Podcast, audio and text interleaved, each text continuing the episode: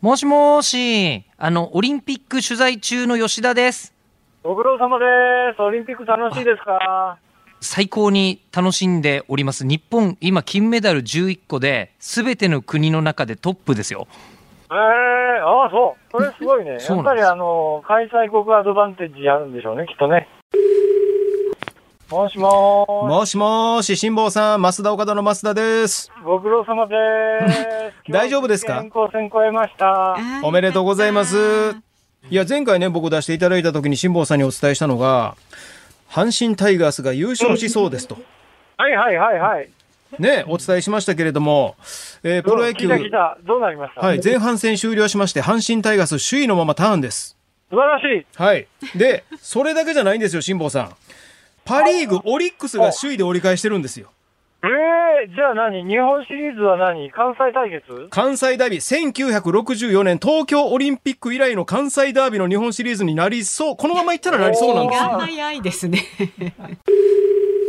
もしもし。あ、もしもし、白くです。どうも。ご苦労様です。今日もリスナーの方からの雷の中ですが質問をお届けしますね。はい、どうぞ。はい。辛坊さんにぜひとも史上最年少のスケボー女子金メダリストが誕生したことを伝えたいです。ということなんですよ。ええそうそう、13歳の子があそう。13歳？13歳。あのねえ、ーすごいね。新種目なんですよ。スケートボード女子ストリートで金メダル獲得したんですが、日本史上最年少で13歳10ヶ月。スケートボードですか？そうなんですよ。そうかお俺も日本には参加し。参加？もう参加してた？ちょっと意味がよくわかんない。もしもーし。もしもーどうも、飯田です。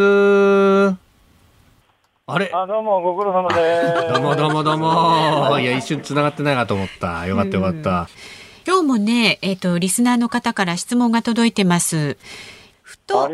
思ったのですが、外国に行った時に時差を感じますが、辛坊さんのようにじわじわと時間が変わってくる場合は、どのように体感されるんでしょうか？時差をほとんど感じないんでしょうか？というご質問です。おー。ねえ、確かに。えっと、船内で生活してる限り時差は感じないです。だから、太陽と一緒に動いてますから、時差は少なくとも日本とやり取りしない限りは、時ないわね。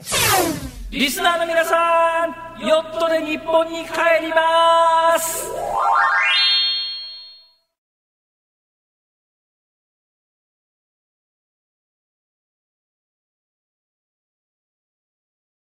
7月29日木曜日時刻は3時半を過ぎました FM93 AM1242 ニッポン放送ラジオでお聞きの皆さんこんにちはニッポン放送の飯田浩司ですパソコン、スマートフォンを使ってラジコでお聞きの皆さん、そしてポッドキャストでお聞きの皆さん、こんにちは。ニッポン放送の増山さやかです。辛坊治郎ズームそこまで言うか。この番組は太平洋横断にチャレンジする辛坊さんの帰りを待ちながら期間未定で日替わり助っ人パーソナリティが今一番気になる話題を忖度なく語るニュース解説番組です。はい木曜日は飯田さんです。はいよろしくお願いしますお願いしますあのー今ね、えー、辛坊さんのこの1週間のええ、えー、5時の辛坊ですってつないだ模様をハイライトでお送りしましたけれども、今週というかね今日の BGM は日本放送更新曲とそうですよ。ええ飯田さんがあのね、この日本放送の入社式の時にそうそうそういやかかってたっていう。多分増山さんの時もかかってたはずなんですよそうなのかしら記憶にないんだけど。記憶にないぐらいやっぱり 違いますけど。あ違いますそんなに遠くはないんですけどね。あ僕そこまで言ってないですよ ね小関裕二さん作曲のね、あの日本放送更新そうそう曲ねそう。そうそうエールでおなじみのそうそう小関裕二さんですよあの結構気づいてる人はいますね恵比寿の黒生さん、えーそれからトシさんという方もツイートでね。あ、えー YGK さん日本放送の入社式でかかっていた更新曲。とあーよくご存知でありがとうございます、えー私も、えー15年ぶりぐらいに聞きました、こんな曲だったんだっていうのね。えーいやいや。あのーということでですね、えーエンディングの方もおリクエストをね、え今日はね。募ったりなんかもしますんで。はいお待ちしてますので。はい、えーぜひこちらもお寄せいただければと思います。はい。で、スタジオに夕刊各紙が入ってきたんですけれどもね、おおと思ったのが、朝朝日新聞、まあ、あのやっぱ夕刊はあの朝刊と違って各地バラバラなことが多いんですけれども、えー、中でも今日はね朝日新聞が個性的でして見出しが UFO 遭遇もしかしたらというですね、えー、アメリカ政府未確認飛行物体報告書という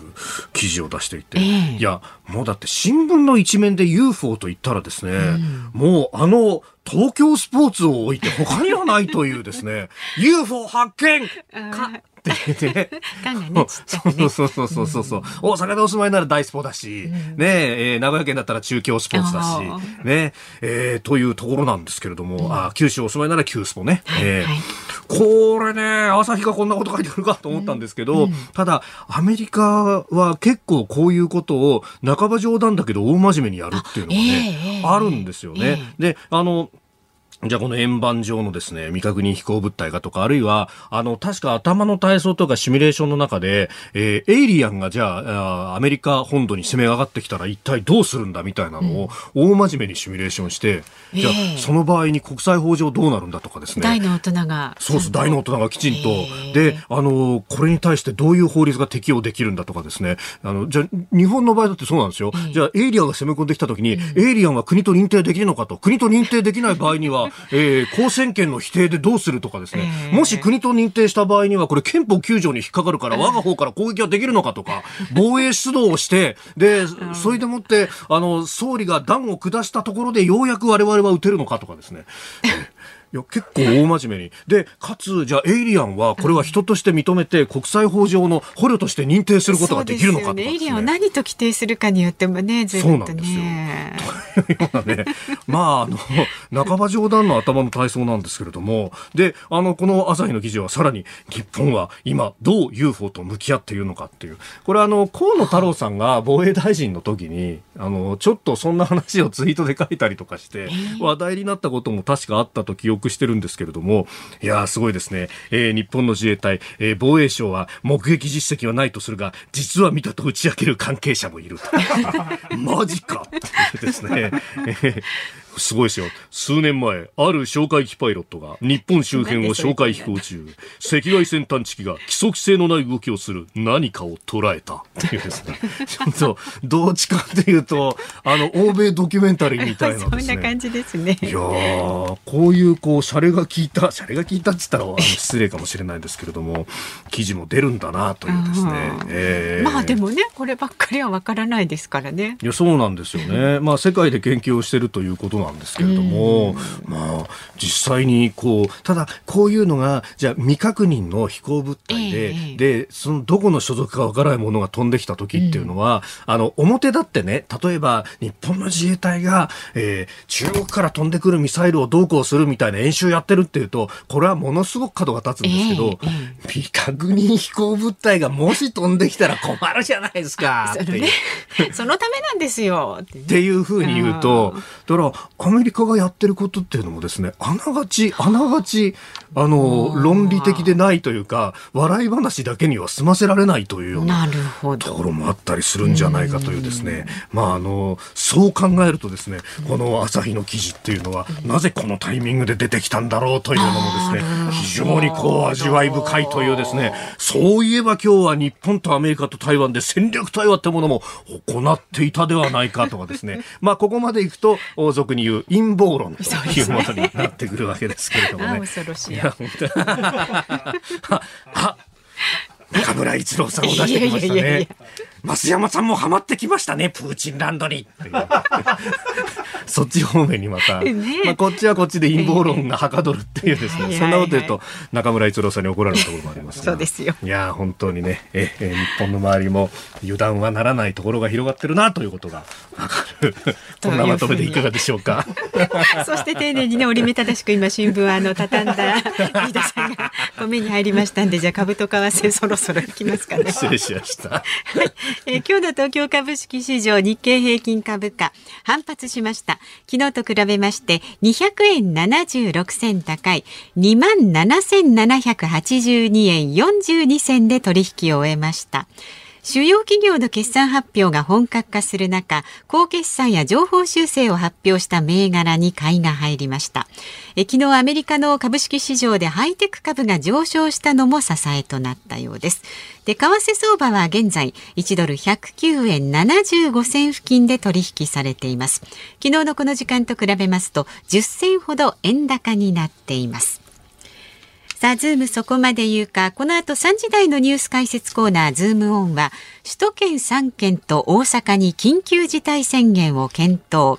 4時台は今日これまでに行われましたオリンピックの注目競技、卓球と競泳の結果を専門家に解説してもらいます。まあね、皆さんね、ここのところね、うん、オリンピックにも大注目で、今日も一日ね。本当ですよね、あまりに我々スタッフも含めて興奮していたので、うん、いや昨日の大事なニュースを一個見逃しててですね、昨日あのこれ本当大変なことが起こってたんですよね。はいはい埼玉で12万戸余りを巻き込む停電があった。ででしかもそれが埼玉の中でもですね、うん、あの川越とか、うん、えー、所沢飯能方面ということで、うんうん、これあのこの番組は本当にゆかりのある地域で。いやいやいやそうですよ。辛坊さんもねご実家がねもともとそのあたりですし。なんといっても増山さやかアナウンサー、ね、そうですよ。でね私昨日実家のねそう母と LINE でやり取りしててもうあの停電がずっと続いてるっていうんであのうちの父がね、はい、もう携帯の明かりをもう頼りにトイレに出入りしてるとかね。ちょっと待って懐中電灯ないんかい。そうですよね。もう携帯持ってね、ちょっとトイレから出てこないのよってうちの 母が弱々しい電気で弱々しい光でこういちいち照らしてるんですが、そうそうそう。こうお尻のあたりを。そうなのかしらね。とか外に出てみるとやっぱり信号機が全部止まってて、ね、コンビニも真っ暗だしなんていう、まあだから翌日さぞ大きなニュースになるのかと思いきや、うん、やっぱり世の中はね、こう優先順位というものがあって 注目度が高いものがこう あのねクローズアップされるから朝の工事アップぐらいはやっぱりこうここ取り上げてくれてるんだろうなと思って元埼玉県民としてはすぐ期待したんですけど 一切する。知らないの？って言ってですね。まさか怒ってたですよ、今。ね、お聞きのでもね、埼玉の方そう思ってると思いますいや、でもそうですよね。これだ、ちょっと停電が起こった時でも、平時は結構大きく報じていたのにもかかわらずっていうのはね。いや、本当気を引き締めないとって、僕も反省しました。あのほら原因まだはっきりしませんけど、うん、雷が変電所に落ちたんじゃないかというね、うん、変電所火災だという話がありますので。で気候やっぱり不安定で現在も小笠原諸島ですとか茨城のね、えー、北部それから群馬県の北部には大雨警報とあと雷注意報なんか出てますんでね、うん、やっぱこの辺りはねちょっとねちょっとね注意していかないといけないですね。懐中電灯のね、あの乾電池とか調べておいた方がいいかもしれないそうそう本当そうですよ、ねよろしくお願いします、はい、で5時のオープニングは今日もお送りします5時の辛抱です。で、5時台のズームオンは台湾の民主化を進めた李登輝元総統が、えー、お亡くなりになって明日で1年ということで、安倍前総理大臣が産経新聞に答えた台湾への思いにズームします。さあ、ラジオの前のあなたからのメッセージもお待ちしております。木曜日は番組のエンディングでかかる辛坊さんに届けたいリクエスト曲もお待ちしております。えー、5時の辛坊ですで使わせていただきます。辛坊さんへの質問や辛坊さんに伝えたい日本のニュースもお待ちしています。メールは zoom zoom アットマーク一二四二ドットコム。ツイッターでもお待ちしています。ハッシュタグ漢字で辛坊治郎、カタカナでズーム、ハッシュタグ辛坊治郎ズームでつぶやいてください。さあ、この後は昨日夕方から今日にかけてのニュースを紹介するズームフラッシュです。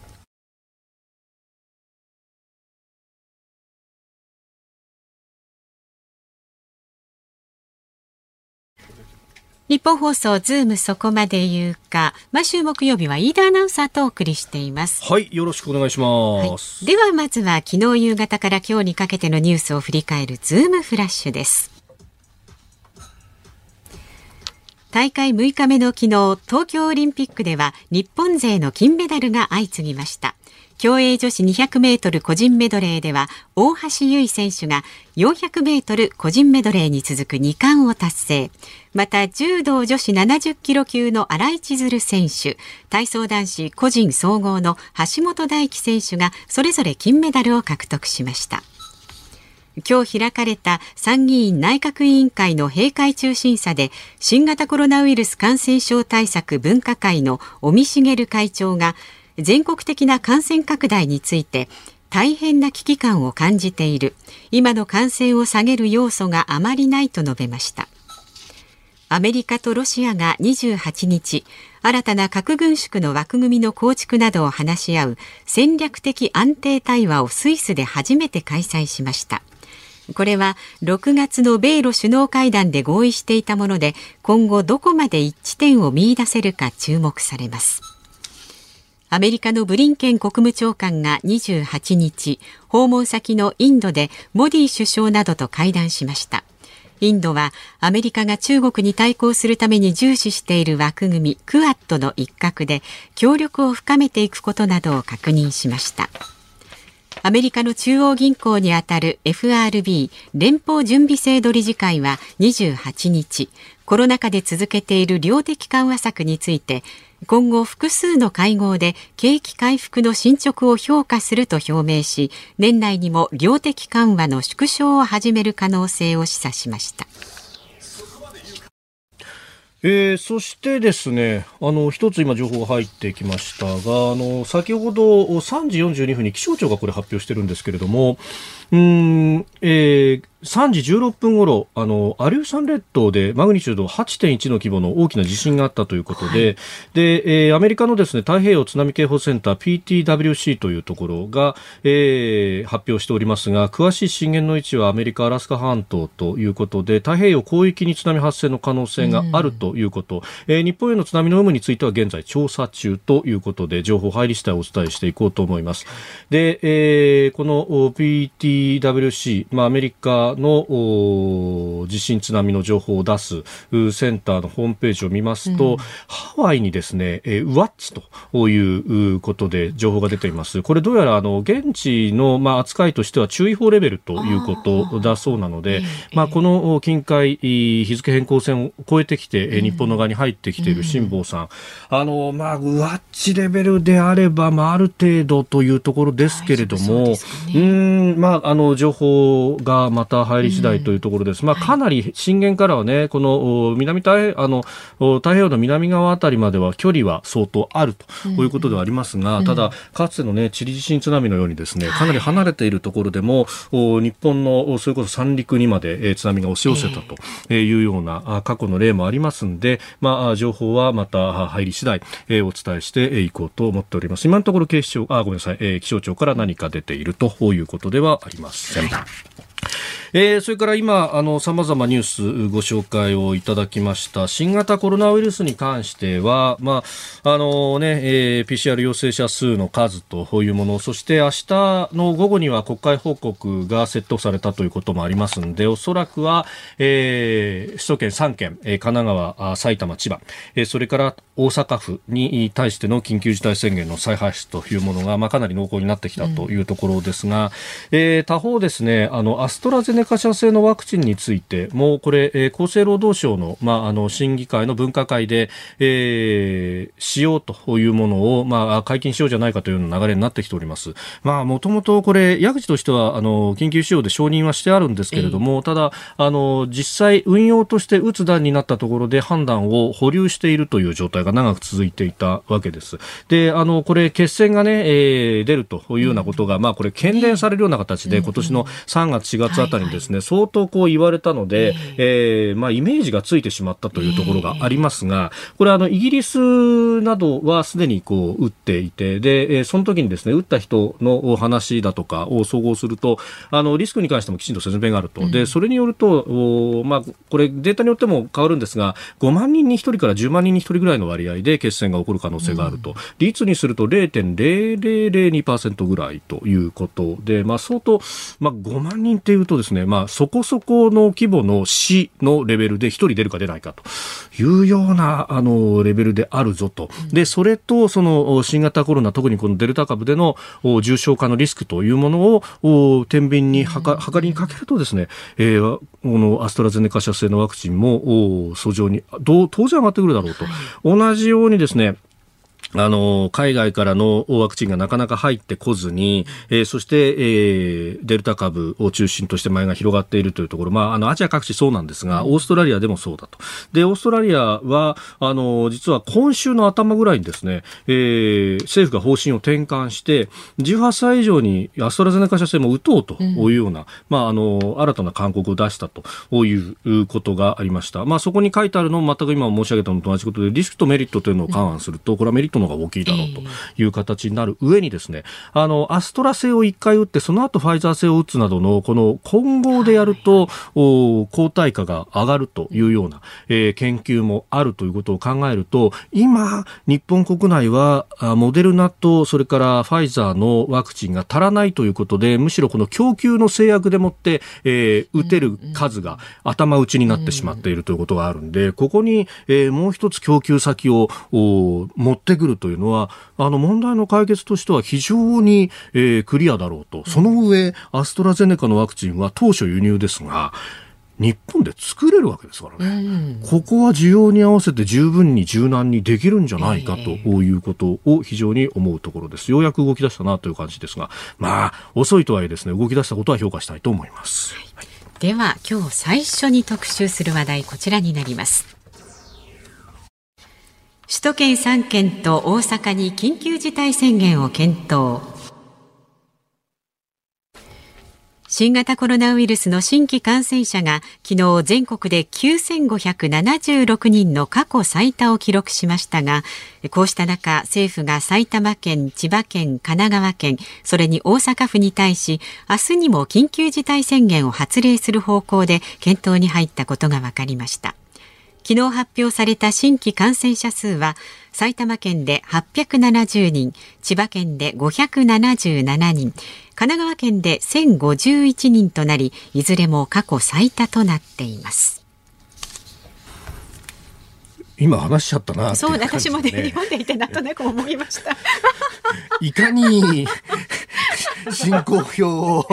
読まずに本番を迎えているのかが。さんのね、あの目が一瞬泳いで。これは今ね、大体話してしまったけど、多分あのもうちょっと深いところで話したいことが飯田君にはあるんだろうなと私は思い、あの指示されるままご紹介したんですけどね。本当にね、馬脚を表すってのはまさにこういうことだな。いやなんかほらプラスアルファ。プラスアルファ、プラスアルファと言いましてもですね、はい、なんかあったっけなっていうような。いやでもいいんですよ。日頃気になってる別の話題でも。いやいやいや、でもまあ、あのー、ね、これ、緊急、まあ、緊急事態宣言と、それから、まあ、あの、この3県も含めてですね、まあ、コロナ蔓延ということが言われておるわけですけれども、まあ、他方、その、あの、東京都のね、えー、局長さんなども言っていたのが今現状としてじゃあどこまで重症者病床が埋まっているのかというのを考えると、うん、まあ、あのもちろん警戒しなくてはいけないけれどもと前置きはした上で大騒ぎしすぎるのもよくないですよっていう発言が、えー、今日あったりも、はい、あ今日じゃないあの今週あったりもして、はい、えー、いるわけです、まあ、そういうことを考えるとですねきちっとこう数字は見ていかなきゃいけないというのとあの高齢者に関してはあ感染者あるいは重症化している人の数というのは確実に減っているしも如実に減ってることが分かっているということで、これ、あの、ワクチンの効き目、えー、有効性というものは、まあ、だいぶ証明されてきている部分はあるんではないかなと。そして、えー、今、取り沙汰されているのは40代、50代と、うん、いうところなんで、ここへ、えー、ワクチン接種の加速というものが一層必要になっていくんだろうなと。その辺の見通しまで明日、緊急事態宣言出すということであればですね、きちっと話をしてほしいなと思うところであります。以上ズームオンでした。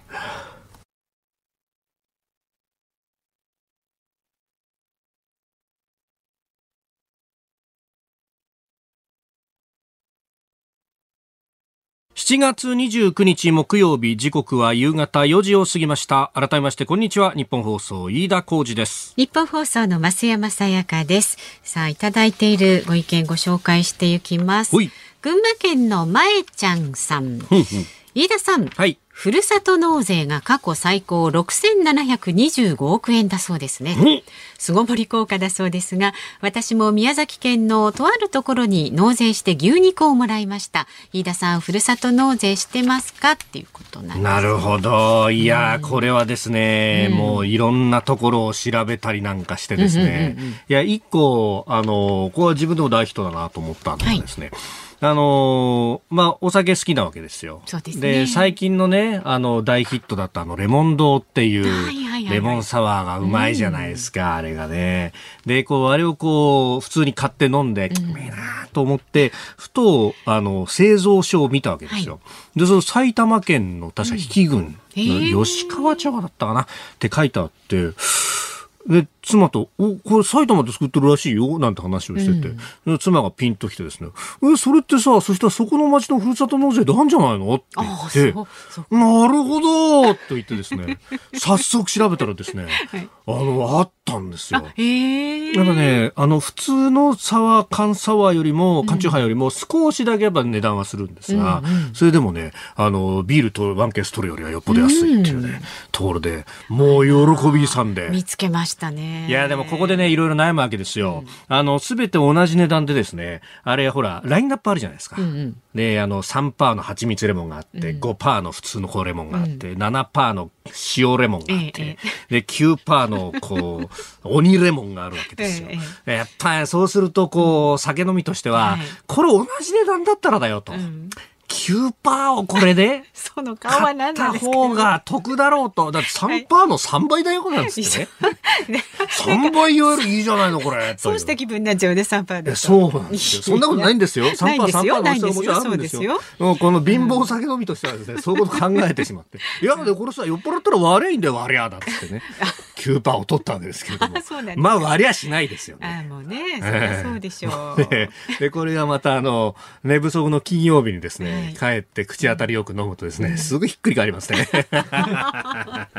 飯田さんはそういう時はご機嫌になるタイプなんですか？それともなんか管巻くタイプなんですか？両方想像できますけど。個人的にはこう、あんまり変わらずに、そして、えー陽気になる方だと思っていたんですけれども、ああの、一緒に飲みに行った上柳先輩によるとですね、お前は本当に理屈っぽくなって、上柳さんには絡んだそうじゃないですか。そうらしいんですよ。本当にね、ご迷惑しかおかけしてないっていうところなんですが、本当、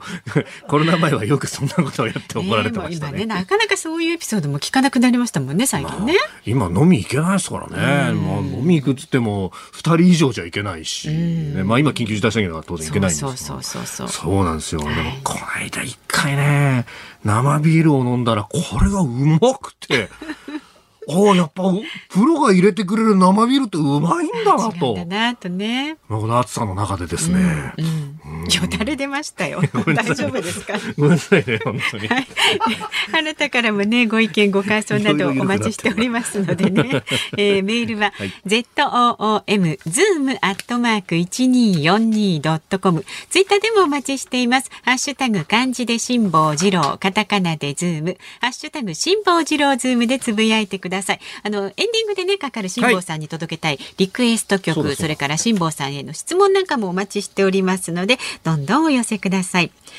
さあ、ニッポン放送ズームそこまで言うか、この後は東京オリンピック女子卓球シングルス、伊藤美誠選手の準決勝にもズームしていきます。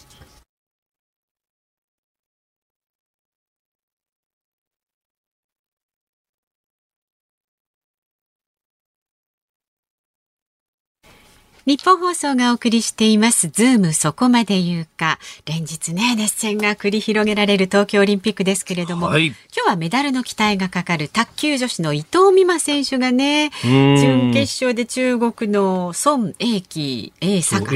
英莎選手にね、敗れて今夜の3位決定戦へ回りました。とん。いうことで、この時間は準決勝のこの敗因ですとか、銅メダルに向けたポイントを卓球の現役の卓球選手、松平健二さんに伺います。松平さんよろしくお願いします。よろしくお願いしくおします。願いしますお世話。になります。あの、伊藤選手、まあ、混合ダブルスに続いて、こっちも金かと期待されていたところですけれども、いただ、相手の孫選手とっていうと、これ結構どうなんですか？ずっと長年のライバルだったんですか？そうですね、同世代で、ええー、2人はもう切磋琢磨してるってお互いでも言い合うぐらいのライバル関係にいるのでええ、本当に今日の試合は見応えありましたね。ああどうですか？その意味ではこのマッチアップっていうのはもう決勝戦に近いぐらいのこう、はい。大一番だったわけですか？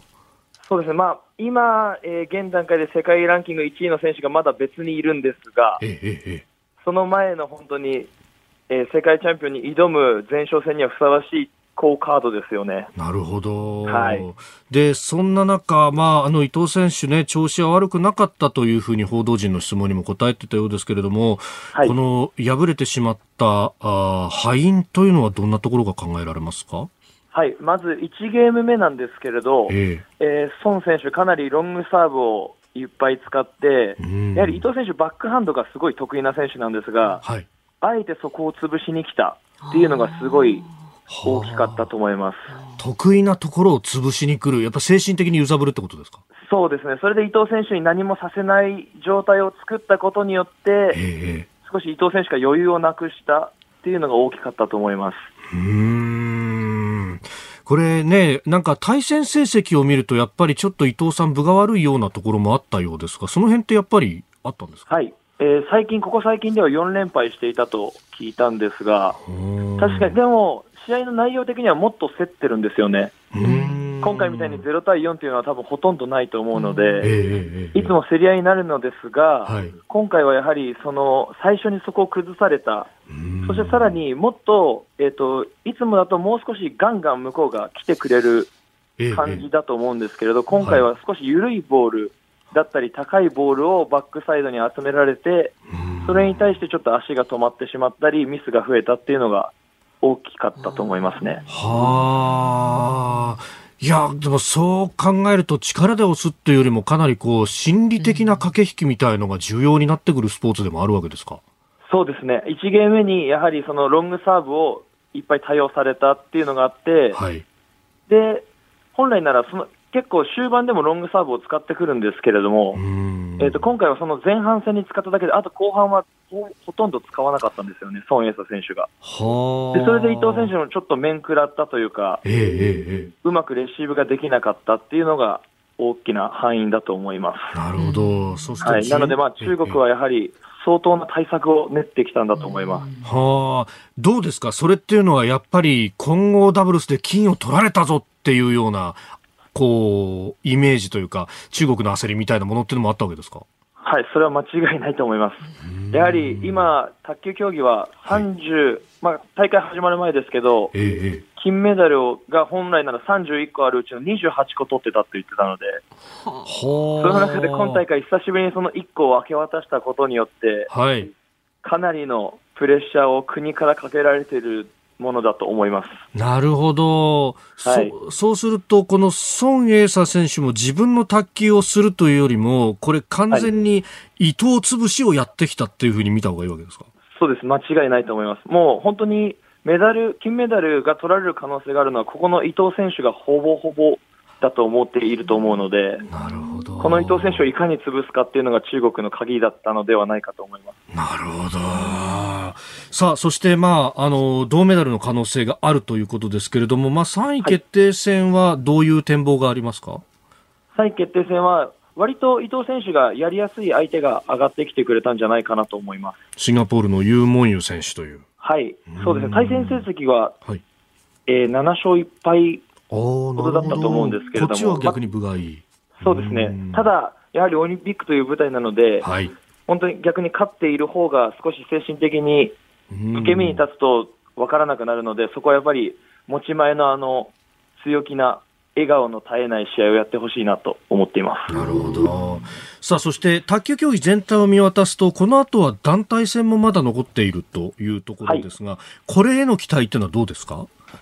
男子も女子もなんですが、メダルは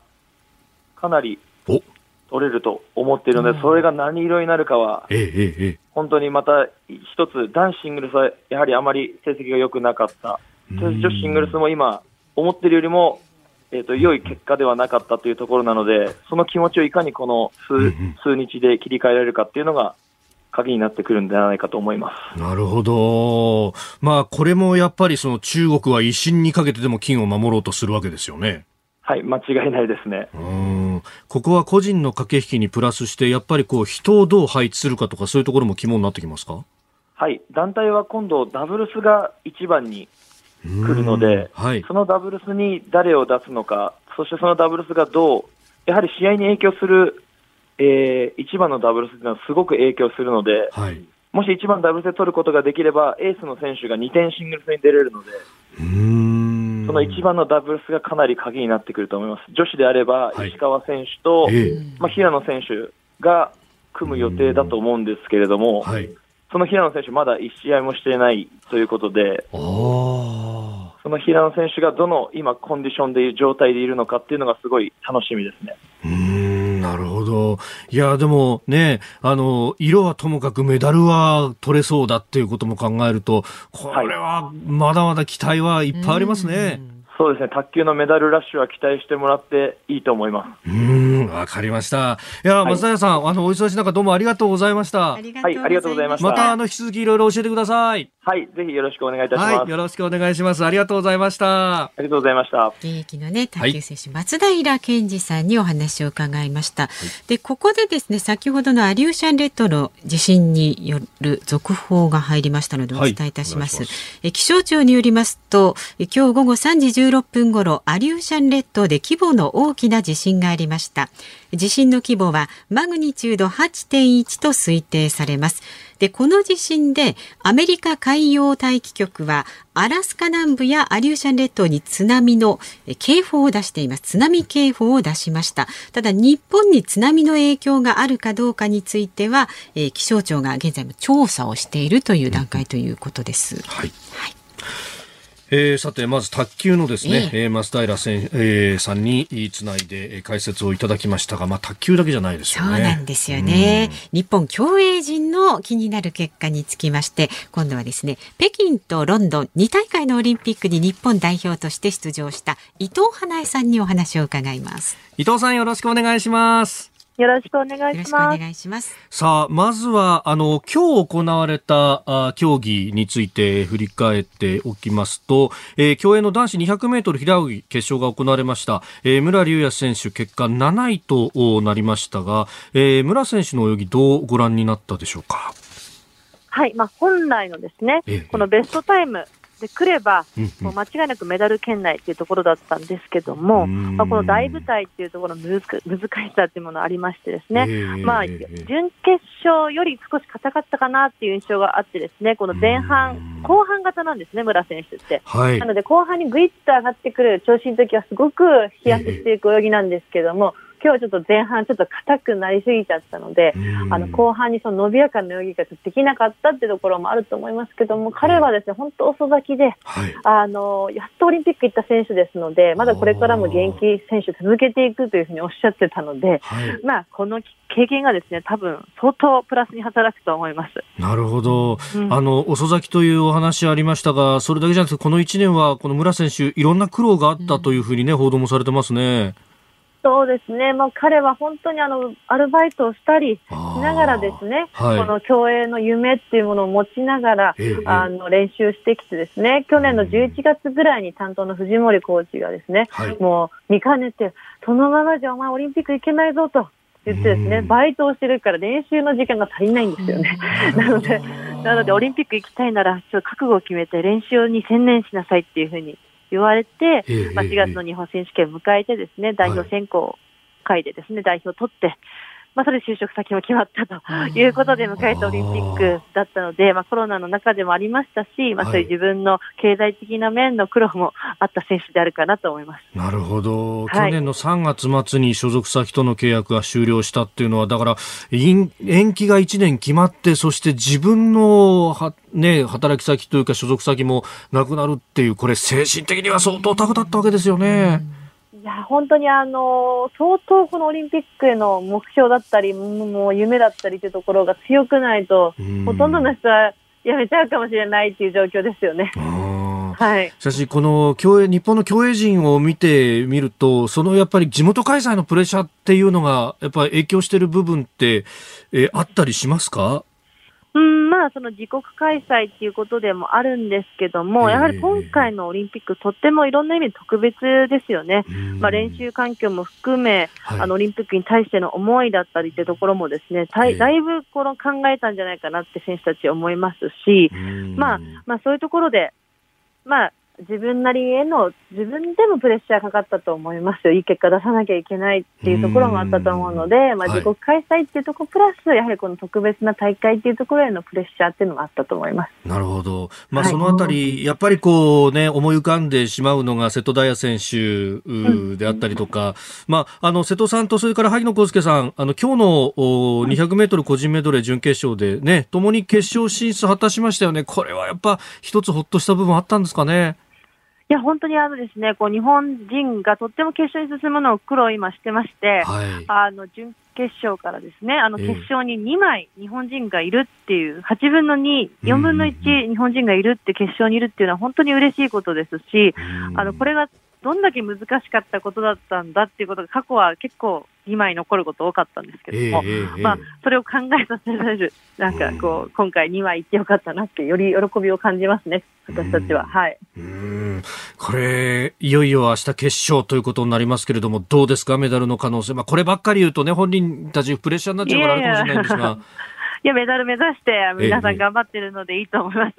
あの、うんメダルの可能性はですね、多分、はい。萩、あの、えっ、と、瀬戸選手はですね、今は回、準準決勝でとてもいい泳ぎしてました。うん。あの、ただですね、あの、村選手のように、決勝になってちょっと泳ぎが硬くなるっていうこともあるかもしれないですけど、彼の場合、彼、は萩野選手と瀬戸選手、ベテランですから、はいまあ、。このオリンピックっていう決勝の舞台がどんなものなのかっていうのをもう熟知してると思います。なのであの、二人のその経験をプラスに変えてですね、はい。普通に泳いで、気持ちを乗せて泳げば、うん結果ついてくると思います。なるほど。はい。いやーあのね、瀬戸さんがちょっとこう漏らしていた SNS とかを見ると、点々点というような話もありましたけど、やっぱりそういうとこ、時代が変わった部分ってあるんですかね？うん、まあ本当に、まあ私が出たオリンピックの時ですら、当時は SNS 禁止だったんですよねあ、オリンピック期間中。まあこれはもう決まってるんですよ、もう。ももうそのルールの中で決まってるんですけど、今回それが緩和されてですね、このええ SNS、ええ選手たちが発信することも大丈夫になったんですけども、まあ、そういうところで選手たちも SNS を見る機会っていうのも多くなると思いますし、まあ、そういうところでの情報をどれだけ自分たちであのうん。取捨選択するかっていうところのスキルも結構重要かなと思いますね。これはやっぱり、どうですか？やっぱりある意味、こう、駆け引きだとか、メンタルの部分が影響するスポーツでもうん。あるわけですかね？そういう、こう、気持ちの揺ら揺らぎみたいなものが影響しちゃうっていうのは。うん。まあ、やっぱりこうセンシティブな状態だですので、選手たちは。うん、やはりその敏感っていうかですね、はい。まあ、そういうところで自分の例えば、ちょっと200ぐらいも体重が増えただけでも、ちょっと水の感覚が変わるぐらいの今、センシティブな状態です。なので、うんまあ、ちょっとした一言だったり、ええ。まあ、自分が発した言葉ですら、ちょっとこう気になっちゃう選手もいますから、まあ、そういうところでの、やはりこの周りのはい。あの力、サポートっていうのもすごく重要になってくるので、ええやはりこう選手一人で戦うのではなくて、やはりこうチーム全体で仲間と一緒に戦うっていう雰囲気が、このオリンピックになると特に重要になってきますね。なるほど。もちろんあれですよね、選手団の中にはメンタルのサポートをする方っていうのもいらっしゃるわけなんですよね。いや、競泳会はメンタルサポートのあの方がついてないですね。そうなんですね。はい。なので、トレーナーさんは、本当にいろんな分野の方がいらっしゃったりとか、まあ、コーチとの関係がとても競泳界は影響する競技だなっていうふうに思うんですよね。だから選手そコーチが結構担ってるその部分を。はい、あるんですけどもうん、やはりこうソフトボール、今回いい結果出ましたけど、そこはもう帯同されてるので、メンタルトレーナーが。あーまあ、そういうところの影響があるかもしれないですね、今後。なるほどね。さあ、あの、競泳界、大橋悠依選手のね、女子では、この初の二冠だとか、こう、いろいろ話題もあります。伊藤さん、どうですか？あの、今後に向けて、こう、注目してほしい選手、えーこんな選手見とくといいよというの方がいらっしゃいましたら教えてください。私はですね、個人的に100メートル男子のバタフライ、水沼選手とですね、川本選手っていうの2人いましてですねえ、えまあ、どちらももう51秒00、もう50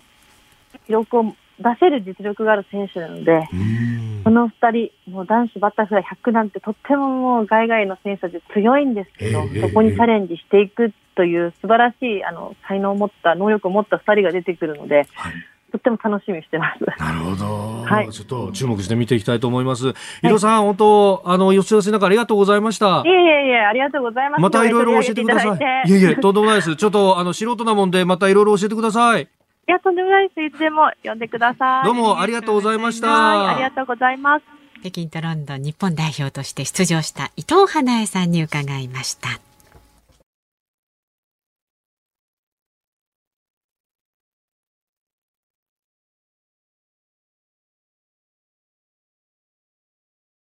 7月29日木曜日、時刻は夕方5時を過ぎました。改めまして、こんにちは。日本放送の飯田浩二です。こんにちは日本放送の増山さやかです。ズームそこまで言うか辛坊さんがねここに戻ってくるまで、はい毎週木曜日は飯田浩二アナウンサーとお送りしています。おーい。さあ生存確認テレフォン5時の辛坊ですの時間です。うん衛星電話にね電話をします。そうですね。NTT コミュニケーション。あ、いつもお世話になっております。コミュニケーションズのお姉さんが出たってことは一安心だなというつね。ながるかな。ええうんさあ、辛坊さん。まあ、ここのとこずっとあのそれこそ雷がねお鳴っててそうおおって辛坊さんおっしゃってたんでおおそうそうそう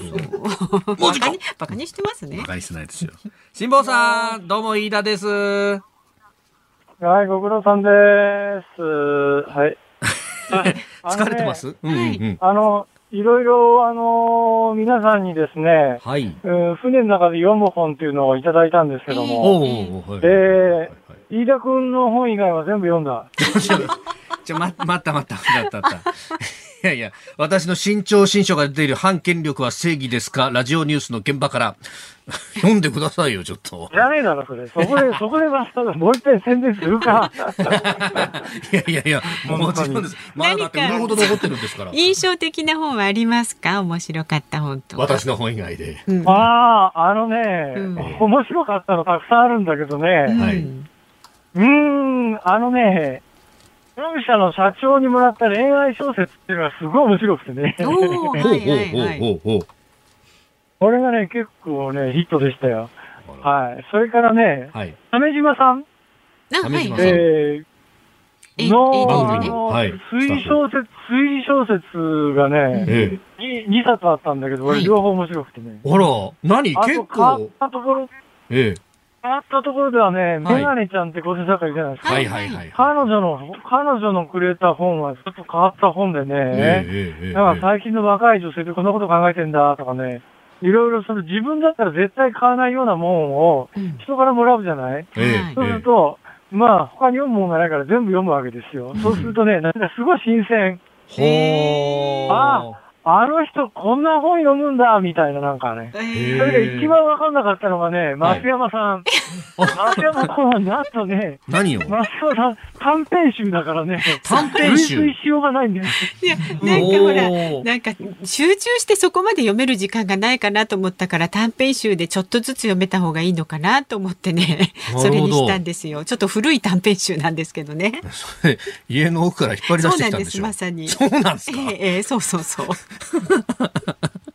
あもしもしさん聞こえてますか？どうですか？聞こえてます、はいはい。あの、どうですか？なんか、あの、進み具合的には、あの、行きと違って、まっすぐ進んでるように見えるんですけど。いやいや、貿易風に乗ってずっと来るんで、これはもう定石なんで誰が操船したってそうなるんだけど、本本来貿易風っていうのは、はい。あの、365日地球の周りをぐるっと回って、ええ。途切れずに流れてるもんなんだけど、はい。今年のな、多分夏の傾向なんだと思うんだけど、はい。貿易風が180度ぐらいで切れちゃったんだよ。へえ本来はその貿易風で統計150度ぐらいまでが、貿はい。易風が180度ぐらいで切れてたから、うんうんうんこの後もどうしようもないんで、もうあと漂流しかないな。え？今、氷が見えるんで、え？えー実は氷来ればあと3週間にっていう計算でいろいろ消費してたんだけど、ええはい。風がピタッとなくなっちゃったんで、これ、下手すると何ヶ月かかるかわかんない状況になったんで、今、ん食料を今日総点検して、はい。とりあえずはしないっていうのを今日確認、確認できた。あ、うんちょっと電波おかしいかな。1ヶ月ぐらい大丈夫っていう、1ヶ月ぐらい大丈夫と。うんまあ確かにね、あの、古野電機さんのホームページで見ますと、ええ今、えー統計175度、おーだから、本来だったら、まだまだ、あい風に乗っていける150度ぐらいまで来られるはずのものが、もうそろそろ風がなくなっちゃうっていうことになると、いやいや。そう下さんそうそう。それね、本来、うん。多分ね、季節的なもんだと思うんだけどね、はい本来ね、あの、貿易風って太平洋だけで吹いてるもんじゃないから、はい。全地球的に北緯10度から20度、南緯10度から20度ぐらいのところは、うん東から西向きに一定の風が365日吹き続けてるはずなんだけど、それがね、ちょっとね、ちょっと、あの、こっから先、はいぐちゃぐちゃになっちゃってるって感じなんだよね。困ったなっていう、今そんな状況です。のだからもしかすると漂流モードに入りますが、はい。えー、多分ね、明日ね、え統計170度を超え、175度を超えます。うんで、統計175度を超える海上保安庁の管轄になりますので、えー、なんかいわゆる日本近海に突入なんですよ、明日。なるほど。これすごい重要、重要なんでね。はいえー、だからまあ、まあ、だいぶ帰ってきたな、ね。なるほど。じゃあちょっと一言だけあの質問いただいているんで、大田区の大くんさん、えっ、と、往路はいはの今、日本に着いたら食べたいものは何ですか？というご質問。なんですか、食べたいもの？うん食べたいもの。日本で着いたら食べたいもの。えー、えー、あんみつ？あんみつあら、あれ、甘いものそんな好きでしたっけ？んフルーツあんみつ。フルーツあんみつ。ほら。いや、あのね、そうじゃなくてね、はい。あただ甘いものを日本出港するときには結構缶詰ソーダってたくさん持ってたんだけど、はい。最初気持ち悪かったんで、そういうものしか食べられなかったんで、行きでほとんど食べ尽くしちゃって、帰り、その手のですね、はい嗜好品がないんですよう。んうんだから今ものすごくそういう甘いものに飢えてるの。うーん。じゃあ用意しておきますから。ね。ね。早く帰ってきてください。とうございます。お天気をお伝えします、ね。とかたどり着きます。はい。はいお天気ね、当たらないです。当たらないですけど、ちょっと一応、えっと、明日の明け方までは南東から平均7ノット前後の風が吹く予報なんですが、明日のお昼以降、しあさってまでは無風状態続きそうと。で、雷の発生は明日の夕方頃まで続くという一応予報が出てますので、ご注意ください。はい。はい、了解です。はいありがとうございます。道中気をつけて。はつけてありがとうございました。はい、ありがとうございました。えー、5時の辛抱です。お送りしました。こっから無風ゾーンに突入っていうのは、ちょっとね、ねえ。漂流モードに入るっていう。いやいや、もうエンジンでも何でもこうつけて。ちょっとね、使ってね、進んでほしいですうね。ん。はい、来週もはい5時の辛抱です。お送りします。リー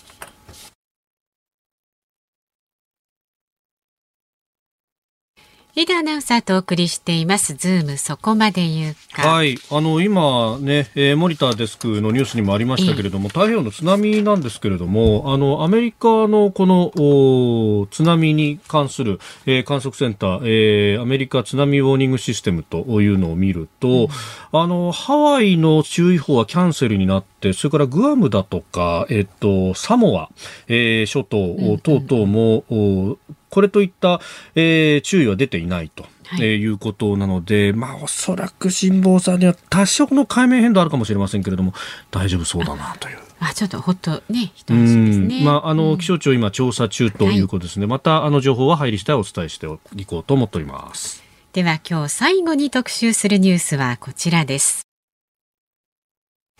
安倍前総理大臣が台湾訪問に意欲。台湾の民主化を進めた李登輝元総統が去年97歳で亡くなってから明日で1年となります。それに先立ち、今朝の産経新聞が安倍晋三前総理大臣のインタビューを掲載しています。その中で安倍前総理は、世界の中でこれほど日本のことを思ってくれたリーダーは存在しなかった。状況が許せばお墓参りをしたいなどと語りました。いやー、ここへ来てですね、台湾に対してっていうのが、これ実は、はい、あの、いろんな球がですね、や、矢継ぎ早に投げられているという感じで、えー、この産経のですね、今日一面のところで、まあ一面トップはね、えー、昨日の体操の男子個人総合橋本選手の金メダルと、はい、えー、競泳の女子200メートル個人メドレー大橋選手の金メダル2冠というところが大きく出てるんですが、えー、その下のところにですね、安倍前首相、包帯に意欲、離島騎士の墓参りしたいと今読んでいただいたニュースが出ていると。はいはい、で、これウェブを見るとですね、ウェブ版だと昨日の夕方5時過ぎに配信されているニュースなんですよ。うんはい、で、30日がまあ命日で、えー、周期を迎えるということもあるので、ということなんですが、このニュースがその夕方に出た後にですね、えー、台湾側からの打ち返しが、えー、昨日の日本時間夜11時過ぎに、えー、来清徳さんという、まあ、この方は、えーと、今はですね、えー、副総統を務めて、はい、いらっしゃいますが、もともと民進党の門で次の総統とも言われている人、えー、台湾の市長をやってたかな、こともあるかな。で、あの、非常に、まあ、日本というか、まあ、安倍さん周辺とパイプのある人でもあるんですが、うん、彼が英語と日本語でツイートをしてるんです。同じ内容で。うん、で、それが、まあ、あの、李登輝さんに、のね、えー、民主派を進めた台湾の偉大な父ですと。で、7月30日、一周期を迎えるにあたって、安倍元首相がお墓参りをしたいとおっしゃってると伺いました。私はとても感動しています。えー、李登輝元総統の精神を受け継いで、共に自由と人権のために戦いましょう。台湾へのお越しを心より歓迎いたしますと、うん、えーあまりにタイミングがいいわけですよ。夕方5時に記事が出て、まだ紙面には出てないけれども、ライさんは日付が変わるより前にツイートをしているというですね。ええー、いうことで。で、さらに、あの、昨日、同じようなタイミングで速報で出てきたのが日本とアメリカと台湾の、はい、えー、戦略対話を行うんだということが出てきて、この戦略対話っていうのはあの普通は、えー、外務防衛の担当閣僚が会ういわゆる2プラス2と呼ばれるものでこれは日本はいろんなところとねオーストラリアともやってるしイギリスともやってるしロシアとも実はやってたりなんかするんですが、はい、台湾との間っていうのは政府間のこう一連のやり取りっていうのは、えー、今1971年以降断行してしまってますんでオフィシャルにできない。でそこでどうするかっていうところで、えー、お互いの国々の有力な国会議員が集まって、えー、やるという形を取ったと。うん、で、それ実は今日のですね、えー、お昼過ぎにもうすでに行われていて、で、これ一部記事になっておりますけれども、えー、この中でですね、まあ、あの、安倍さんはこれを主催した日華議員懇談会、日華懇というところの、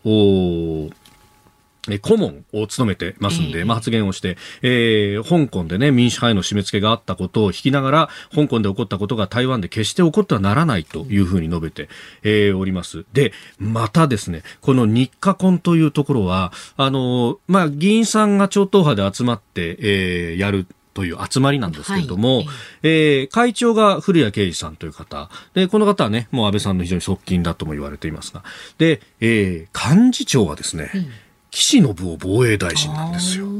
えー、ご案内の通り、岸さんは、うんうん、えー、名字こそ違いますけれども、はい、安倍さんの実の弟でいらっしゃると。で、ね、去年、李登輝さんが亡くなった時にですね、えー、いち早く森喜朗元総理が弔問に訪れましたが、その時に日華婚の幹事長として同行していたりするというですね、非常に台湾ともつながりの深い方で、はい、で、さすがに今は政府の側にいるので、えー、足を運ぶことはできない。で、そこでメッセージを出していて、その中でですね、強固な絆で中長期的に継続できる素晴らしい対話になるよう期待するというメッセージを寄せたと。中長期的に継続できる素晴らしい対話になるようっていうのがですね、非常に肝だなというのが、こういうこう議員同士の対話、今回オンラインで行われてますけれども、これが、あの、この先、対面で行えるようになるというか、もともとですね、去年に、えー、去年の1月に、えー、台湾の総統選があって、蔡英文さんが2期目になったんですけれども、その就任式に合わせるような形でやろうというような話があったのが、コロナでこれが流れちゃってたんですよ。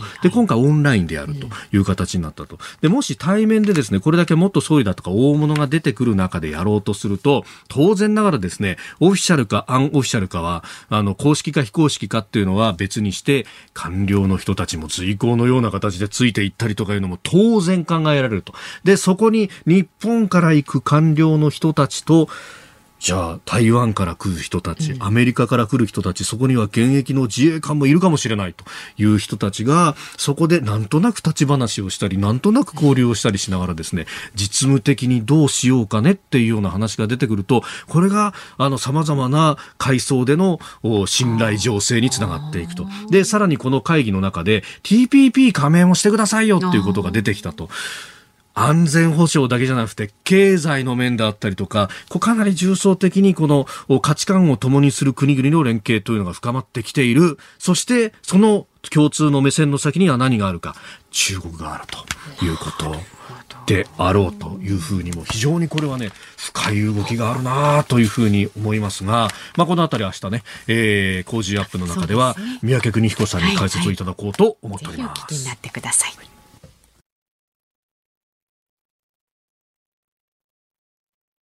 今日のエンディングリクエストは、栃木県の雪坊雨さんからいただきました、湘南の風純恋歌であります。辛坊さんが旅に出てしまってとても寂しいです。これはどういう感情なのか自分に問いかけてみて分かったのは、辛坊さんへの純粋な恋心なんです。マジっすか、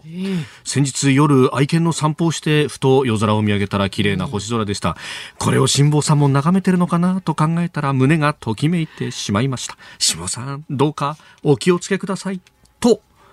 50代の男性からいただきました。心配してますからね、安全にねね本当に帰ってきてほしいものです。さあお聞きの日本放送、この後は東京2020オリンピックハイライトを挟みまして、オリンピックの注目情報満載の東京スポーツトゥデイをお送りします。で、明日の朝は、はい、えー、先ほど申し上げましたコメンテーター外交評論家で、えー、内閣官房参与三宅邦彦さん、まあ、この日米タイの動きであるとかあるいは東京オリンピックの政治問題化あーコロナの状況というところも掘り下げていこうと思っております。で、その後8時からは春風亭一之輔さん、あなたとハッピーで、はい。え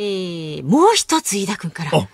大事なお知らせが。えーこの後、もうあと1時間後なんですが、6時半からですね、静岡県立大学ジャーナリズム公開講座というところで私、お話をさせていただきます。はい。えーテーマがラジオニュースで私が目指していること。随分としてるんですか？それは聞いてのお楽しみ。では、随分と風呂敷を広げてしまったな、こりゃ、というですね、えータイトルは、あの、向こうの関係の方がつけてくださったんですけれども。あの、ズームを使ったオンライン配信でこれ参加無料ですんで、えー詳しい情報は番組ツイッターにリンク先を貼っておきますんで、ご確認いただければと思います。ぜひ、はい。で来週月曜日のズームなんですが、助っ人パーソナリティは立川志らくさん、うんゲストは日本オリンピック委員会元参事でスポーツコンサルタントの春日良一さんです。あ、春日さん、この間金曜に出てもらったんですけど、ニヤニヤしてましたよ。ねえどう見てるんでしょうか。ぜひお聞きください。え、ズームここまでのお相手、飯田浩司と、増山さやかでした。明日のコージーにも聞いてちょうだい